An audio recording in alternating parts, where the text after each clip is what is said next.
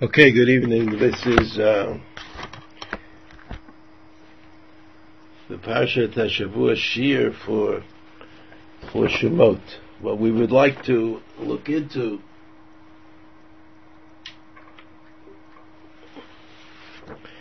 is the question of Paro.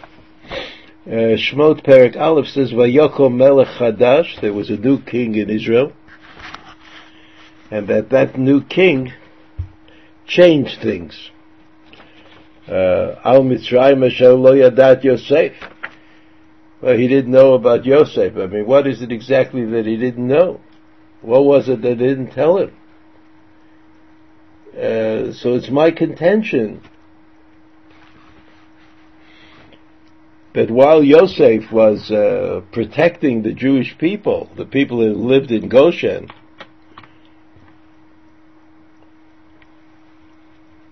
Yosef was also the guarantee, so to speak, that the slaves, the Jewish slaves, would not escape, that they were somehow committed to being in Egypt, and that commitment was what made the Egyptians feel safe about the presence of the Jews. But the Melech Hadash, I mean, he understood, or he learned, or he was able to perceive that the people were really waiting for being redeemed. They were waiting for redemption, and that the king of Egypt knew that with Yosef gone, this might really happen. This explains de facto why Yaakov was so hard on Yosef, his son, about burial. He wanted to make sure that Yosef would be in charge of burying Yaakov in Eretz Israel, because, after all, Yosef was suspect. He was fully integrated. I mean, even though it's true that probably on his own, in his family, in the quiet of his own home, he kept the mitzvot, or the Torah, as Yaakov taught him, but his public figure was fully integrated with the Egyptian culture and his he was fully Egyptian. He was fully Egyptian, but when he died, that link to Egypt came to an end, and the Melech Hadash, who understood that the Jews were waiting to be redeemed, and that they were confident that the redemption would come, so that he felt he had to do something about that. And he said to his people, I mean, he had to contrive a reason to act severely with the slaves, because after all they were doing whatever it is they were supposed to do. There was no particular reason that Paro had to act in a more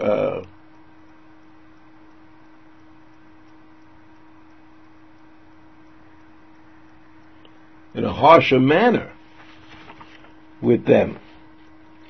So he tried to explain this to them. Now, he couldn't say to them that he knew that the God of the Jews wanted to take them out of Mitzrayim, and the God of Egypt would maybe, was in a struggle, and I mean, he was not interested in the theology. He couldn't explain the theology, but he did say, Pasuk Tet, Vayomer El Amo Hine Am B'nai Yisrael Rav Atzu Mimenu, that somehow there's a very real threat that comes from B'nai Yisrael, even though it seems unlikely that the Jewish people, even if there were hundreds of thousands of them, but it's the number of Yitzhiat Mitzrayim, but still the Egyptians must have been, their number, the number of Egyptians was much greater. And the Egyptians had all the weaponry and the army and the police. And they were in charge of everyone. What was this fear of the Jews? And yet he says, Hidei am b'nei Yisrael rava atzum mimenu, that they have power.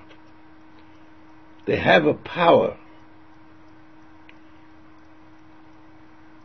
And if you think of the story as it unfolds, you see that the story of Yitzhiat Mitzrayim is the story of the show of power.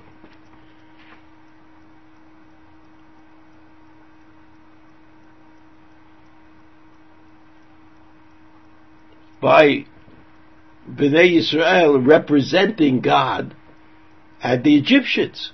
Right, the show of power takes place also that Rabba Tsumi Benu, it seems like Paro knew something. He knew it was going to happen. They were many. They were great. So he says in Pasuk Yud, Hava Nitchakma lo. You've got to outsmart him. That word Nitchakma is like an interesting word to use in this case. In other words, you can't. Paro sort of says we can't do it directly. We can't go and attack them directly, because that would just speed up the redemption. But nitchakvalo, we have to do something clever. Ben Yerbeh vayakhi tikreda milchama v'nosav gam hu al soneinu. I mean, he talks about this slave community as being a potential army, and if there is a military issue, you know, the Assyrians from the north come and try to conquer all the land between them and the Egyptians. They will be, I mean, they won't have the same interest.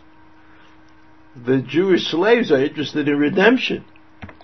But it looks like the whole country is falling apart. You know, there's a military attack and then there's a redemptive mood.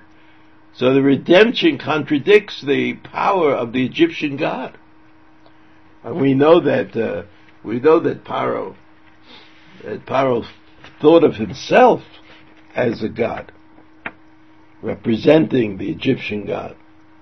And he says, Nelcham banu va'alab in ha'aretz. They will fight us, va'alab in ha'aretz. You see, va'alab in ha'aretz, it's a hint that Paro knew that there was a redemption. They're not actually conquering Egypt, but they are interested in being redeemed. And the redemption of B'nai Yisrael implies that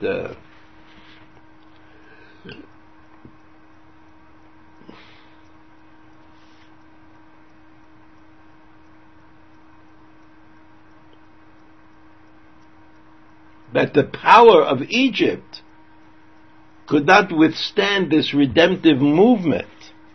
The power of Egypt meaning the army and the police, and also the gods of Egypt, especially the gods of Egypt, were not able to take a clear stand against this redemption and the God of the Jews. Pasuk Yud Aleph, Vayasimu alav sarei misim.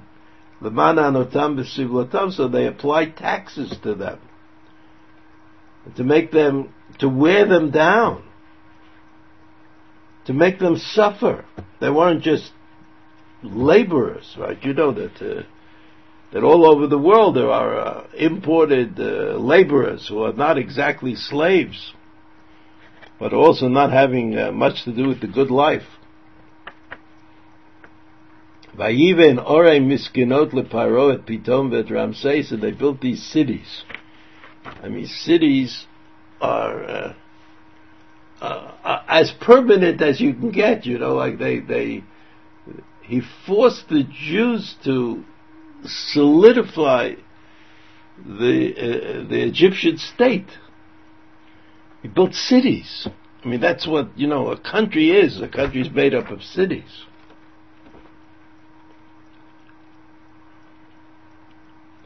Pasuk Yud Bet, V'kasher yanu alto kein yirbeh v'chein yifrotz ve'yakutsu mipnei b'nei Yisrael.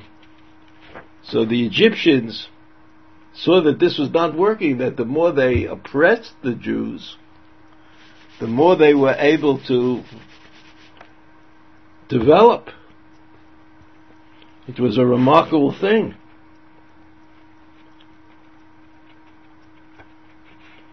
Pasuk Yudbet, Vayavdu Mitzrayim B'nai Yisrael B'farach, they continue to apply this plan of excessive labor. I mean, even though it didn't work, but they didn't give up. They couldn't give up. They couldn't backtrack from it. When you backtrack it, so that things will be worse than they were before. So they maintained this level of oppression.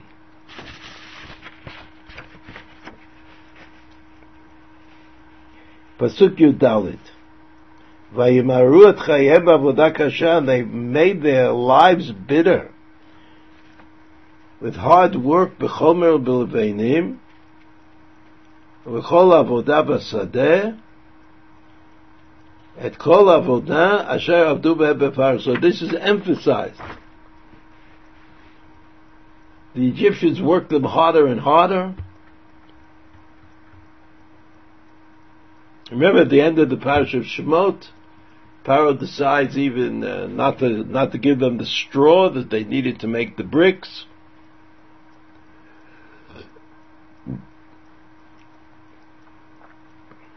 But apparently nothing changed. The nation of Israel continued to grow, and Paro was afraid to let on what his real issue was. I mean, if Paro is afraid of the God of the Jews, then certainly the people in Egypt should be afraid of the God of the Jews. And Paro seemed to know, that was the Melech Hadash, he seemed to know that there was going to be a struggle. And he also knew that he didn't have the upper hand necessarily in that struggle. We understand from this, we can understand why Paro was so... I know that it says in the Pasuk that God hardened Paro's heart, but what did Paro think was happening? I mean, Paro must have had a svara. He must have thought to himself, no, I can't give in. I mean, both things are true. It's true that God hardened his heart, but it's true that Paro had a svara.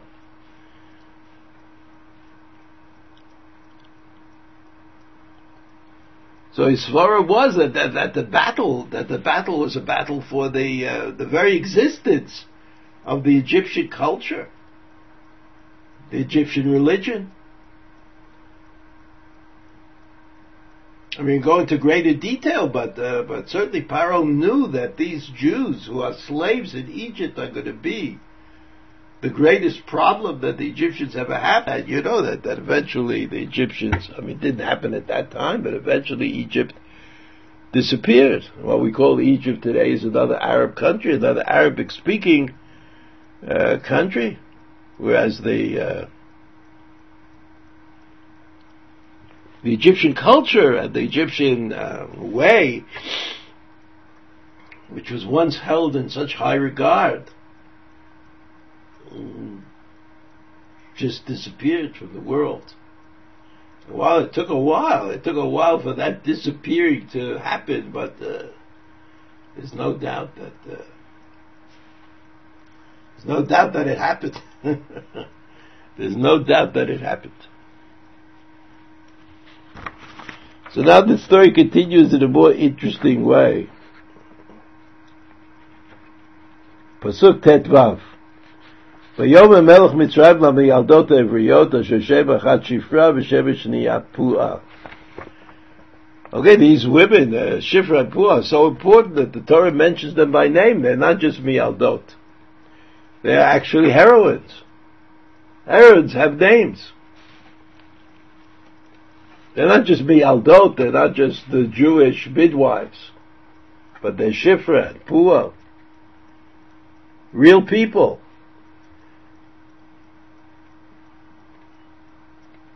And so what did he say to them? Pasuk Tatzayin, he said, Vayomer bi'aletchem et ha'ivriot, ureitem el avnayim, im ben hu ve'maten oto, v'im bat hi v'chaya. Then he comes up with this interesting idea. Kill all the newborn children, the newborn sons. The sons you should kill, and the daughters you should let live.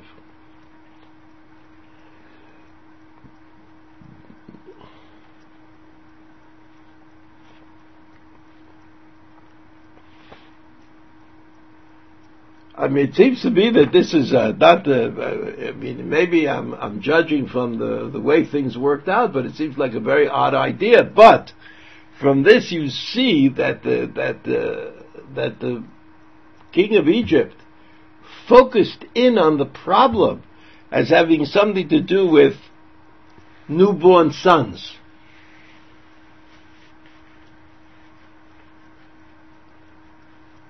He didn't say, let's figure out a way to kill half the Jewish slaves. I mean, he couldn't get away with that. Apparently, his power, or the power that he perceived that he had, was limited. He couldn't. He could not just say, let's kill half of them. He didn't have that power. On the other hand, he knew, as Rashi points out, that the redemption would come through a redeemer, and that redeemer would be born at this time. And therefore, he felt that if he killed all the newborn sons, he would stall the process of redemption, and no one would understand, no Egyptians would understand the nature of the struggle that was being waged.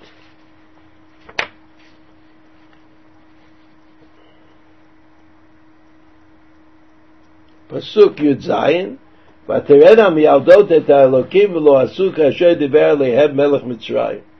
V'tichayene et ha'yeladim, so as might have been expected, Shifra and Pua didn't follow the direction, but they let the sons live. Of course, this connects later on to the story of Moshe, to the birth of Moshe Rabbeinu, but this has not yet happened. Pasuk Yudchet, Vayakov Melech Mitzrayim la miyaldot. This is like, kind of a funny story. Paro says to them, kill the newborn baby boys. I mean, he must have given them some kind of incentive.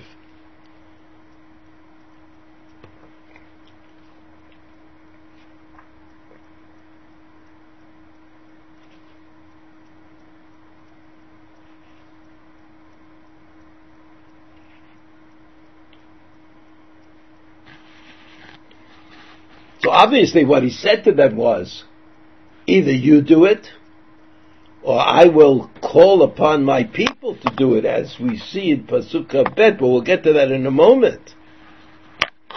And so Shifra and Pua were challenged by Paro. He said, look, you know what happens if I let my police do this, if I let my, my various gangsters in Egypt, let them do that. So the implication will be much worse. You can do it secretly. You could do it accidentally. You could argue that it just happened. I mean, babies die in childbirth, certainly in the ancient world. Nevertheless, the Pasuk says, Pasuk Yud Zayin, V'terena miyaldot et ha'elokim. I mean, what would it be Yaldot thinking? They had a short-term game. I mean, if they allowed a few of the children to die, that Paro wouldn't unleash his secret forces against the Jews. On the other hand, they knew that they would be acting against redemption. And so by Tirenet Elokim was that they preferred to be on the side of God, even though God had not indicated to them in any way that the time had come.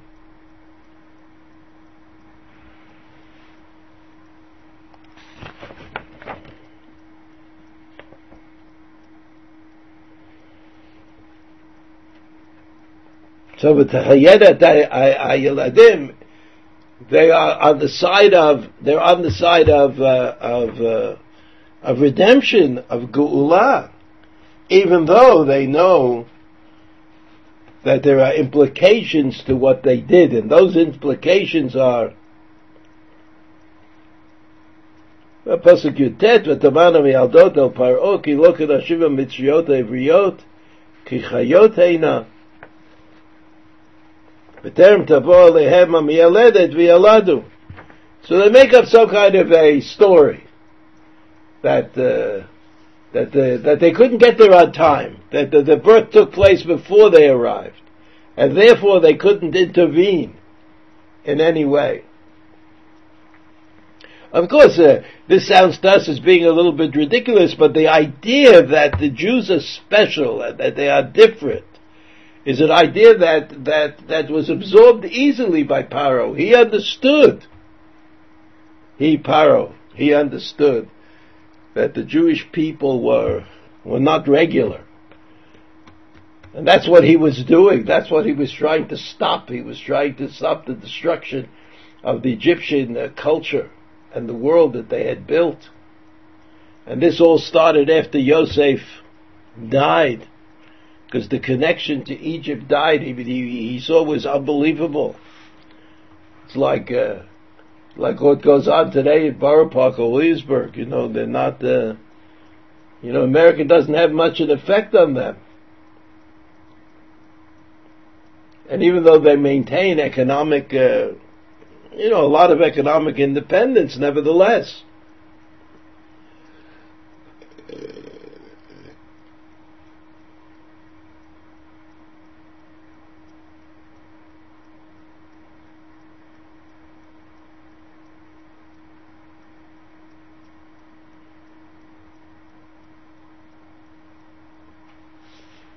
Okay.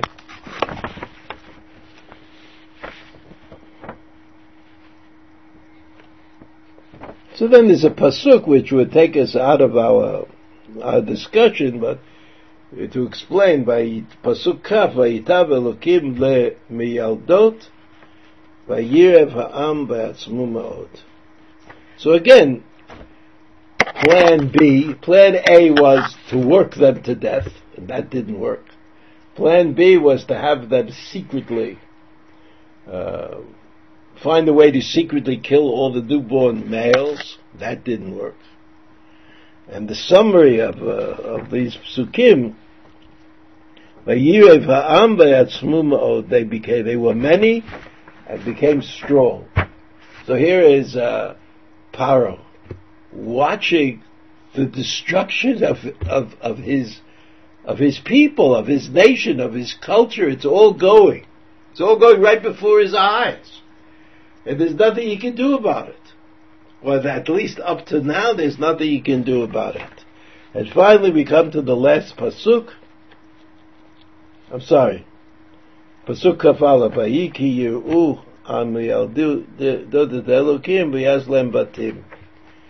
The miyaldot were rewarded. They were rewarded for saying that even immediate danger cannot deny the redemption, Yitzhiat Mitzrayim. And for that understanding that there are things that are more important than pikuach nefesh, that you have to be part of, even if you find it endangers you. So this was something that the Mialdot were able to understand, and the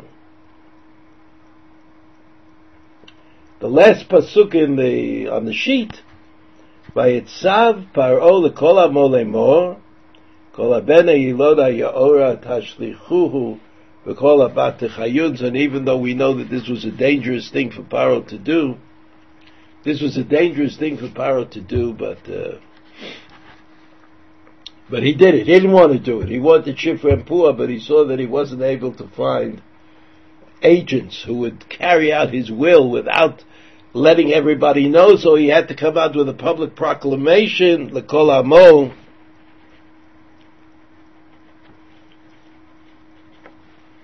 And on this matter, on the L'Chol Amo, there is a machloket between Rashi and the Arabic Targumim. If you look at the Rashi that's printed on the sheet, so Rashi says, L'Kol Amo, Af Aleihem Gazar. Things are really getting bad. Paro decided that they had to kill all the newborn male children, Jewish or Egyptian. Imagine that. Rashi says, Af Aleihem Gazar L'Kol Amo. The entire nation was under the gun. Yom Shenolad Moshe Amru Itztagninav Hayom Nolad Moshi'an.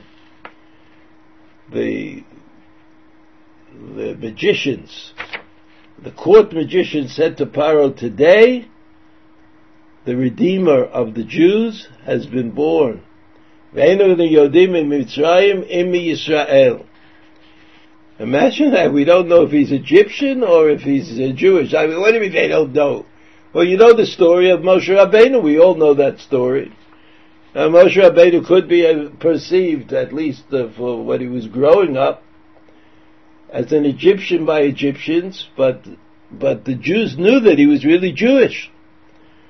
So the court magicians who were like boiling up all kinds of concoctions and all to find out what was really happening. So those court magicians said, "Oh, he's Jewish. No, he's Egyptian." I mean, they didn't know themselves.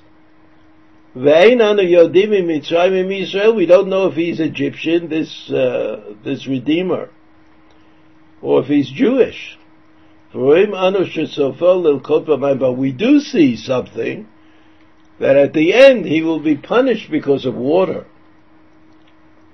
The Fika, we talk about the Meimeriva, the fact that Moshe and Aaron were Mechalel et Hashem. When Moshe hit the rock instead of talking to the rock, right? I'm reading Rashi. Gazar oto hayom af al habitzrim. Sheneemar kol haben hayilod v'lo neemar hayilod leibrim v'hem lo hayu yodim shesofo l'lkot al meimriva. That there was a different that water. It wasn't that he was going to drown. So look at that pasuk again according to Rashi. V'yitzav Paro L'Kol Amo Lemor Kol Haben Hayilod HaYa'ora Tashlichuhu. He told this all the people that they have to destroy the newborn male children, whether they, and so the parshanut that Rashi adopts is Vayitzav Paro L'Kol Amo Lemor Kol Haben Hayilod. He doesn't say what kind of children they are, or whose children they are. So amazingly that while it's true that Paro is unsuccessful, he tries Avodah Kasha, and then he tries Shifra B'Pua, but he's also expanded the category, and not just the children of the Hebrews, babies born to the Hebrews, but it also babies born, because we don't know where he's going to be. Or you could say, yes, of course he's going to be Jewish, but he'll be hiding amongst the Egyptians. So we don't know if he's, as a baby, if he's going to be an Egyptian or a Jew. And so, of course, Moshe Rabbeinu, who was taken in by the daughter of Paro, but was fed and taught by Miriam and Yocheved, I mean, it's not hard to be confused about his identity. So, I just mentioned the Targum. The Targum Onkelos says, Pakid Paro L'Kol Amo L'Meimah Kol Brodi L'Yehudoi. Any son, child, that is born to a Jew, Benahara Tarmonei, throw him into the sea. So you see that the Onkelos, who is a literalist, and who generally translates word for word, put in a word, Li-Yehudae, the Jewish children, and only the Jewish children, disagreeing with Rashi, or Rashi disagreeing with Onkelos. You know that Rashi had a very high regard for Onkelos. Rashi uses Onkelos to clarify things all the time. Nevertheless, here Rashi deviates from what Onkelos said. Targum Yonasan, the other Targum, the longer, more Midrashic Targum, says, V'chad chama Paro, when Paro saw Kedain, what had happened, Pakid l'kol habei l'beimah, he instructed all of his people, Kol bir dechar did it lead li Yehudai. Any male son, child, born to a Jew. So again, what was it? Is it a machlokas? Maybe it's a machlokas. Maybe the Onkelos and the Yonatan reject this midrashic comment that Rashi is basing himself on. And maybe it's sort of like a deeper meaning. He says that, it's like during the war. There were Jewish children hid in non-Jewish homes.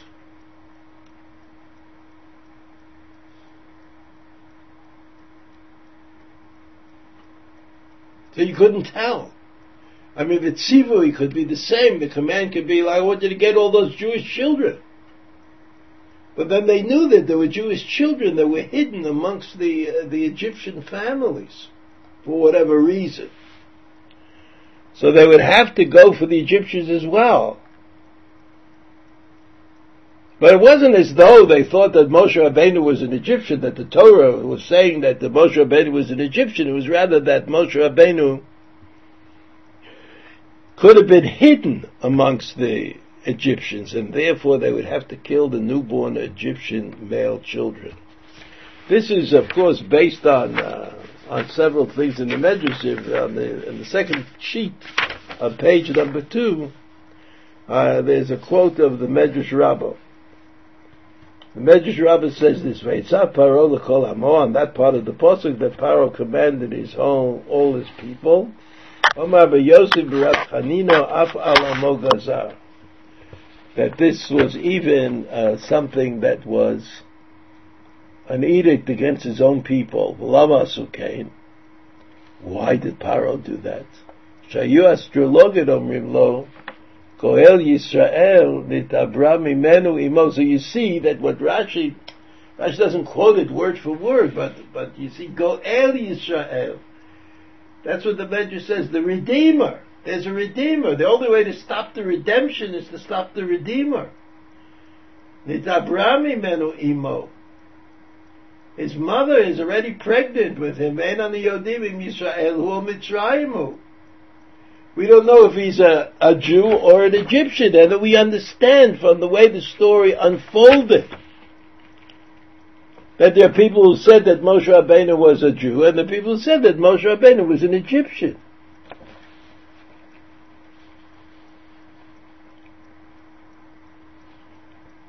At that time, Paro collected all of the Egyptians and said, send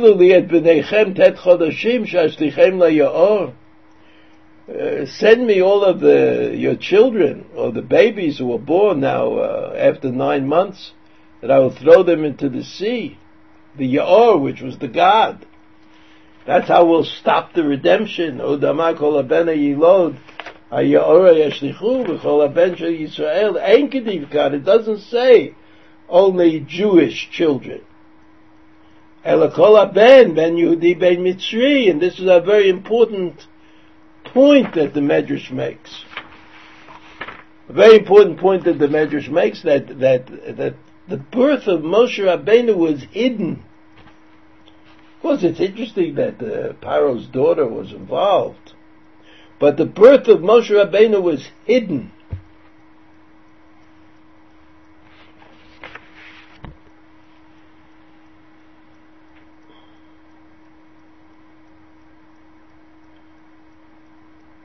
And Paro was eventually forced to bring this out in the open, because how could he keep it a secret if all the Egyptians were directed to kill their own children?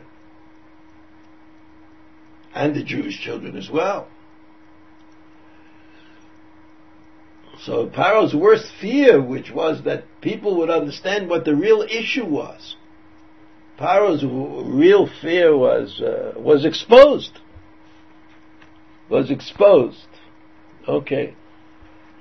We'll continue to talk about Paro, Moshe Rabbeinu, etc. next week in Yetz Hashem, as the snow in Yerushalayim subsides.